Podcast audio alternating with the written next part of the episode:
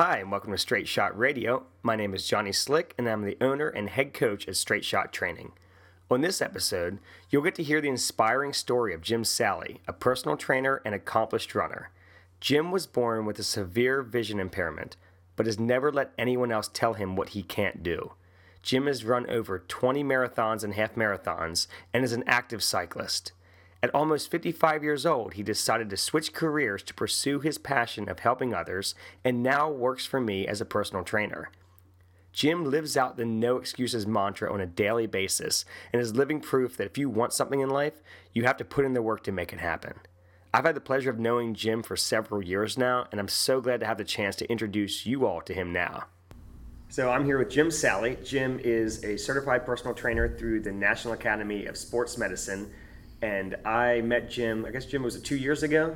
Yeah, two years ago that you were in Methods of Strength Conditioning with me. Mm-hmm. And then you were in my Essentials of Personal Training class. You got certified as a trainer. You did an internship with me. And then I hired you as a trainer. And then you've been a trainer now for over a year, right? Year and a half. Yeah, okay. So in that time, I've gotten to hear most of your story. I'm sure there's parts, hopefully, though, I'll hear new parts today because it definitely is interesting. But I heard your story coming into all of this, and as I've been doing interviews, I realized just like how inspiring your story is, but also inspiring and motivating to people because of several different facets with the things that you've had to work through, but also changing careers later in life than most people think. People think they get stuck in certain situations, and you definitely haven't gotten stuck, and you do something that I think you enjoy your job. I do. Yeah. So you're in a position now where you are enjoying doing something and you're pursuing your passions. So I wanted to talk a little bit about each of one of those things that you've gone through that's gotten to where you are at now. So let's start with a little bit of the Jim Sallee official bio. Let's start with childhood. Okay. I think the first thing I need to mention is the fact that I was born with a severe vision impairment that basically caused my optic nerve to be underdeveloped at birth. And then by age 11 or 12, I lost the vision in my left eye due to a cataract developing on it. So as a kid, growing up in the 60s and 70s, it was quite a challenge because the public school system really didn't want me there. And my parents fought hard to keep me in public school. Wow. So that was a difficulty. And then on top of that, dealing with peers of my age, dealing with disability and the harassment and getting picked on every day and beat up on occasion. I mean, so those were the difficult parts of my childhood. But the one thing that I have to say is that my parents never said you can't do anything. They never said you can't go out and play baseball, you can't go out and play football. They never stopped me from doing any of the things I wanted to do. So that part of my childhood was like everybody else's. Okay. I was in the backyard jumping ramps with my bicycle, all kinds of stuff. So that was never an issue. So that's pretty much, my childhood was pretty good other than the fact of dealing with the vision issue as a kid and getting picked on, you know. I mean, because from what I've heard before, I remember you talking about, other kids around you, but I guess I didn't really put together that back in the 70s with being a child with a disability like that in a public school. I didn't realize that there was something that they wished that you had done. Either way, but they wanted you in private school. Well, they actually sent me and my parents down to a place in Baltimore to check out before I went into school. And it was basically a facility that housed people that had disabilities of all kinds. Okay. And I think, personally, them fighting to keep me in public school probably gave me the avenue to be so well adapted to the world around me. Yeah. So. Jeez. So can you explain to us what your current vision is like so everybody gets an idea of what you see on a daily basis? Sure. Up till 2013, well, back when I turned 41, they found a cataract developing on my right eye. Well, due to the fact that I only had vision in one eye, they refused to touch the right eye and wouldn't remove the cataract. And then in 2013, I had asked my regular eye doctor if he had any recommendations, because the cataract was really getting bad and started to impair my vision to the point where I didn't think I'd be able to ride or run safely outside.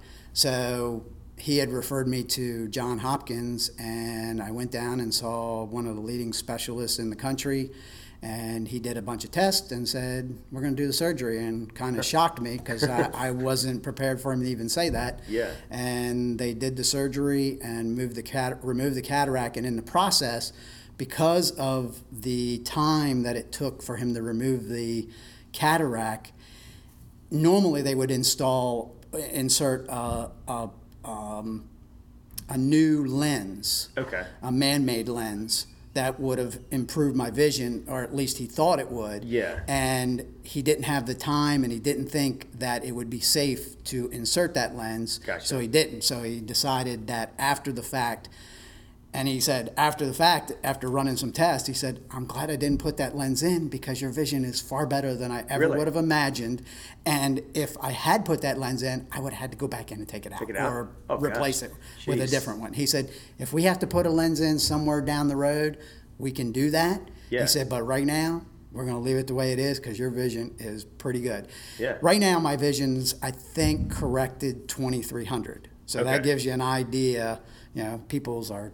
Most people are 20/20, 20/30, 20/40. Mine correct is 2,300. Gotcha. So, now, because this was something I didn't notice at first, whenever we were when you took that first course with me, until you actually, it was that first day that you said something to me about it. And then now that you've been working here for so long, there are members at the gym who have no clue, no idea, because you are so, just like you said earlier, I think you going to public school made you so much better at navigating things, that you navigate things on a daily basis that makes it so people have no idea what your vision is like.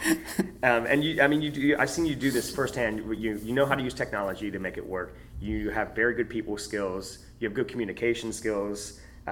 You problem solve really well, so this all together, it has you doing your job excellently, which I think is a testament to your work ethic.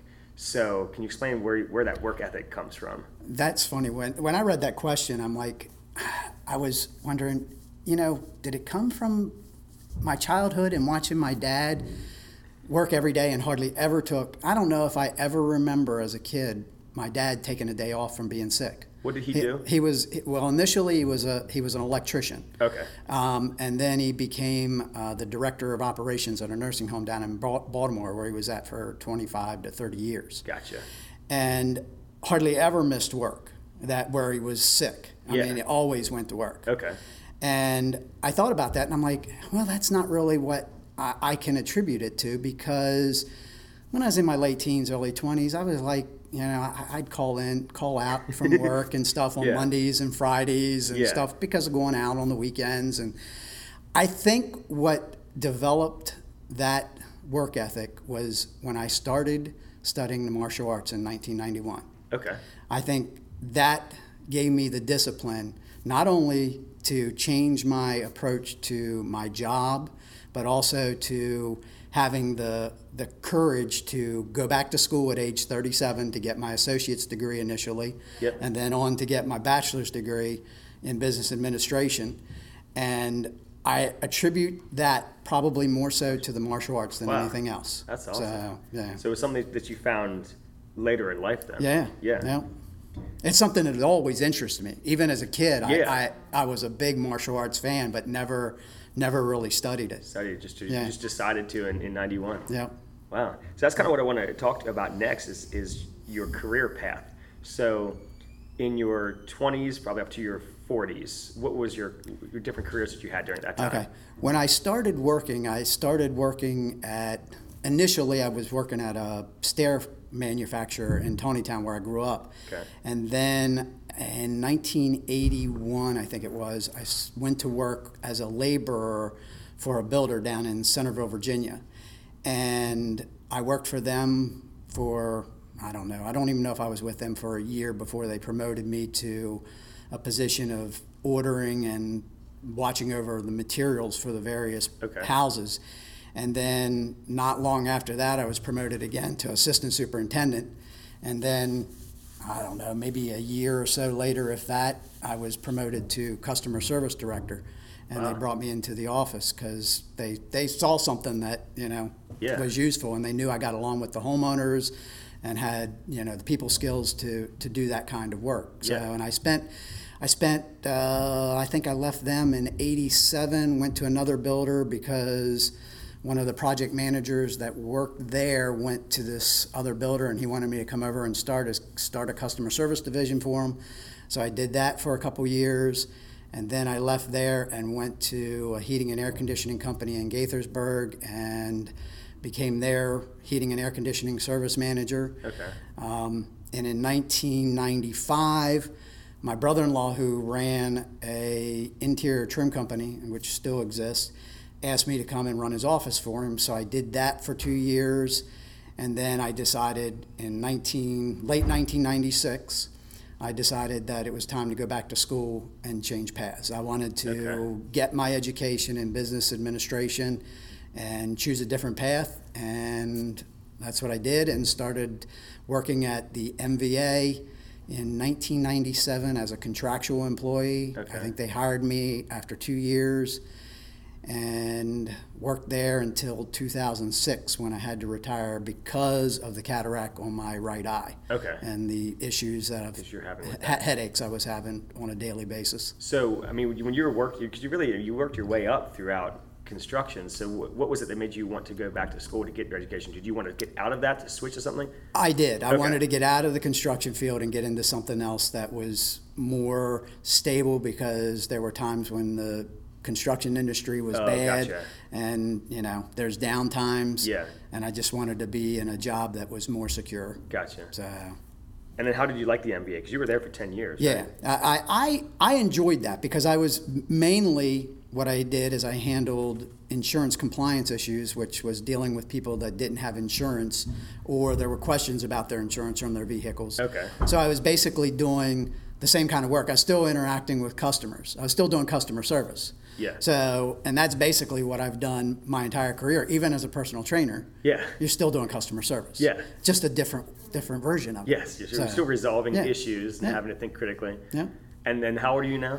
I am 56. 56. So now in your 50s, what made you want to become a personal trainer? Well, in 2013, when I had the cataract surgery and the vision change, I thought, well, you know what? Because I was retired, and I decided I'm going back to school and I'm going to become something I really want to do and something I really enjoy.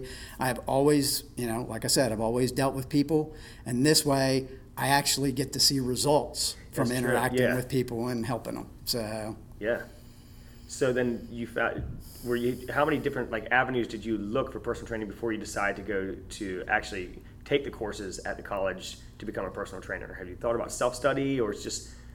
No, because I looked into FCC to find out whether or not they had a program, and they did, and I signed up as soon as I found out that it was available. Yeah. So I mean, because you did really well in that program,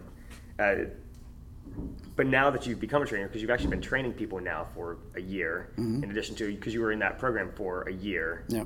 Year plus. Yeah. So what has been the most rewarding thing about making this career change in the past 2 years now that you've become either studying to be a trainer or now being a trainer? I think the most rewarding thing is seeing people that are motivated enough to take the initiative and the assistance that I'm giving them and apply it and see how they've changed their fitness level. Okay. So, and it's that is really rewarding, because I have a couple clients that train with me once a week. They do workouts two other times during the week, and I've seen the change. Yeah. I've seen the change in their abilities, their strength, flexibility, and all that. So, actually, yesterday you were training one client yesterday, and Rebecca and I were doing a workout together, and one of your other clients came over and started grabbing weights. I'm like, man, Jim's running the gym right now with your clients. That's awesome, though. Yeah, because then you can, a lot of times when you're training people and you see that you want it more than they do, which is tough. And sometimes, you know, they know that they should work out. Maybe they're older and their doctor has told them, hey, you need to go lift weights to make sure your bone density stays up or something. They come in here because they're supposed to. But when you work with people and they actually work with you, rather than have you just be their trainer. And I think that you have, I mean, you've developed that with your clients, is that you're kind of on this journey with them. So I can see why that would be so rewarding now to actually be in this career that you love so much. Yeah, it's pretty awesome. Yeah. I mean, you know, it's just, and I know the next question that's coming because I'm getting ready to answer it. But I'll wait till you ask it. Yeah, well, no, you're going to just go right into it. So now that being said, you like all these things about it. What are some of the challenges that you found? Well, the biggest challenge is, like you said, I want it more for them than sometimes they want it for themselves. Yes. And that's the kind of discouraging part, because they come in, they work out once a week, and that's it. Yeah. They work out with me once, and they don't do it any other time. So they're really not progressing at all. Yeah. You know, it's just going through the movements. Yeah. That's probably the one thing that probably bothers me more than anything else, because I just want them to get better. They just don't seem like they do. But you know, because you've been a runner and a cyclist for so long, and obviously we talked about your work ethic before, but you understand that it takes hard work to get anywhere. Yeah. Yeah, and so it's not as easy sometimes to handle the mental side of training as it is the physical side. I know a lot of people, you know, when they go to school, they think they need to learn, you know, the muscle attachments and how to perform the movements. I don't think they realize that being the psychological trainer is just as hard, if not harder, than the physical part, or being that motivator. That's true.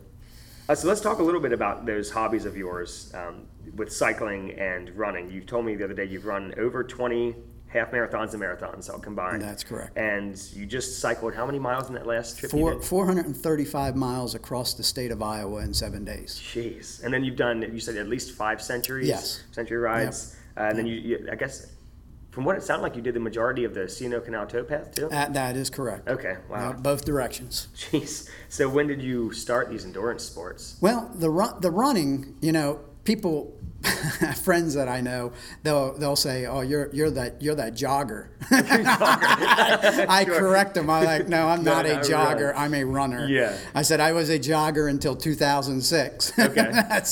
I started training to run. It's funny because in 2006, my niece challenged my brother and I to train to run the Frederick Marathon, which was in May of 2006, and we started training in January of 2006 to get ready for that. And that was 10 years after I had stopped studying martial arts, because I wanted to go back to school. And again, I think the discipline with the martial arts helped me train to run the first marathon. And after I ran that first marathon, I about passed out when I crossed the finish line, but I realized I like this, and I'm gonna do my hardest to see if I can knock my times down. Yeah. And I think my next marathon was in January of 2007 out in Phoenix, and I shaved an hour and almost 10 minutes off my time. Phoenix. Yeah, and ran it in 3 hours and 28 minutes. Jeez. Qualified for Boston, which I ran in April of 2007. Okay. And ran 4 consecutive Boston marathons. Wow. Didn't start cycling until like 4 years ago. Me and 2 of my buddies, one of them was a pretty avid cyclist, and 2 of us didn't even have bikes. So he said, "Why don't you guys get bikes and we start riding on the weekends one day, either Saturday or Sunday, and, you know, see how we like it." And we started doing that and upgraded from hybrid bikes to road bikes, and started increasing our mileage, and started off doing like 50 milers once we were ready for it, and then graduated to centuries, and then just doing the ride across Iowa. It was a lot of work. Yeah, jeez. So was it, do you think that the fact that it takes so much work and the fact that these are pretty grueling events, do you think that's one of the things that draws you to it? Do you think that it's because you like how hard the work is? Yeah, okay. I think so. I'm somebody that, you know, tell me I can't do it, I'm going to show you that I can, or I'm going to find out that I can't on my own. Yeah. Somebody else telling me I can't do it. Yeah. So I'm going to find out for myself. Honestly, Jim, I think probably that goes back to your childhood. Yeah. I'm sure. I mean, obviously you know it. It's Yep. And from what I've seen, all the things that you've done, you definitely don't take no for an answer. No. Now there's things I can't do. And I've proven it to myself that I can't do it. I can't play golf. Golf is out. And I'm not a very good basketball player. But you've tried both. I have tried both. You even did our three-point competition here with us. Yeah. Yeah, no, I think that's because you're a good sport with things, too. You're not going to not try something. No. Yeah. No. So what kinds of challenges have you faced with your vision when it comes to competing in these sports? I tell you, the one thing that I found out, and I think it was in 2010, I ran the Marine Corps Marathon with 35 to 40,000 other people. Wow. And we were so packed in that you had to think about where you were running, the line you chose to run, because if you tried to move left or right, you're probably going to take somebody out. And unfortunately, that's exactly what happened. Okay. I ended up bumping into a young woman who was to the left of me, and because I don't have any peripheral vision on my left side, we kind of banged knees, and she went down. Okay. And you couldn't really I couldn't really stop to help her up because there were too many people just pushing through, and I don't know if she finished the race or not. Okay. And I decided at that point, if I'm running a race or I'm doing a ride, I'm picking a line and I'm staying in it unless I know for sure there's nobody around me. Okay. So that was that's probably the one challenge that I've found with doing that. Not only that, I've ran a couple races, like short distance races. I ran a 5K a few years ago, and I thought I knew the course because it was a standard Baker Park course here in Frederick. Somehow or another, I made a wrong turn, and I finished before everybody else and set a new course record. Oh, no, an 11-minute 5K. That's exactly what it was. Oh, was it? It was like 11 minutes. I came across the line, and there was nobody else around, and I'm like, that's not good. You've got like Olympic team scouts there. So I realized at that point I got to make sure that, one, I know the course, or make sure that I keep somebody in front of me that... Oh, were you out in front? No. But there weren't many people in front of me. Gotcha. There were only a couple really fast guys up in front of me, and then I lost them. So, I just made a wrong turn. So... Well, I did that at a trail run. It wasn't marked very well, and it was a 50K team relay. So it came to my turn, and I took off, and then I quickly realized that I don't think I paid attention very well in the instructions. I get around this hill, and I don't see anybody. And so I can't figure out where I am. I have to run to the top of this hill, and I can see the runners. And then I could see where the course was. I had to get back onto it. So I added a nice 5 minutes onto my 10K time at that time. But that's tough when you just, if you can't see who's in front of you, the course isn't marked super well. Yeah. That's one of the reasons I don't run trail runs. Could you imagine a guy with a vision problem trying to run a trail run and trying to keep track of the turns? Send a search party out for you. All right, so that's what most of the interviews I do. I like to do a speed round. So I'll ask you a quick question. Just give me the first answer that pops into your head. All right. Favorite exercise? Back squats and running. Back squats and running? Yeah. Okay. Yep. Least favorite exercise? Pistol squats. You can do them, though. Yeah, only with assistance. I can't do them on my own. No, not even in your lifters? Nah. I can do them with the ropes, but I can't. Oh, gotcha. Yeah, okay. I can't, no. Try them in your lifters next time, because I know you're strong enough. Okay. Yeah, but you might just be a range of motion. Well, balance might be an issue. Yeah. That might be the problem. So what's your favorite occasional or favorite cheat food? Anything sweet. Anything sweet? Yeah. Healthy food that you hate? Peas. Peas? Yep. Yeah. Yeah, I'm not a fan of peas. Yeah, I don't really think they're necessary. Nobody needs to eat peas. Favorite sports team? Cowboys. Okay. Last place you went on vacation? Ocean City, if you don't count my ride across to Iowa, which I consider not a vacation. That's a bit of vacation. Yeah, okay, so Ocean City or Iowa. Yeah. If you were an animal, what animal would you be? You know what? I thought about that for a while, and I'm like, you know what animal would I be? And for some reason, I kept coming. I thought about lion and tiger initially, and I thought, no, that's not really, I think I'd be a mountain goat. Okay. Well, because of the challenges that they face and what they endure, the weather conditions that they endure, the search for food that they have difficulty finding, and they're just... I've seen videos of what they go through, like in the dead of winter. Yeah. It's amazing what they can do. So, that's awesome. Yeah, I think it's the mountain goat. That's a very good answer. Yeah. Yeah, because a lot of people think, well, what animal do I want to be? Yeah. I always think of that question as, well, what animal do I think that I am? Yeah. Which for me or you is something under 5 feet. It's just something short. Yeah. What about a superpower? Superpower or a super ability that you would want to possess? Speed? Like the Flash. Oh, like the Flash? Yeah. Yeah, so whenever so somebody would, I asked them that question before, and they weren't sure if they wanted to teleport or if they want to experience the speed. So you would want to not just be in a location automatically, you would want to experience the speed of getting there. Yeah, that'd be pretty cool. Yeah. You would have that fast 5K time. Yeah. Exactly.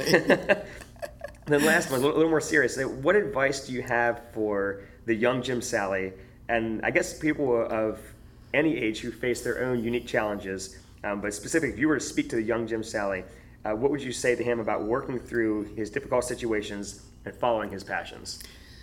I tell you, the first thing I would tell him is don't wait till you're 37 to go to school. Okay. When I got out of high school, because of all the harassment I took because of my eyes, I said, I am not going to school and deal with it for another 2 or 4 years. So I put it off. And that's one thing I would tell him. I say, do it when you're 18, 19 years old.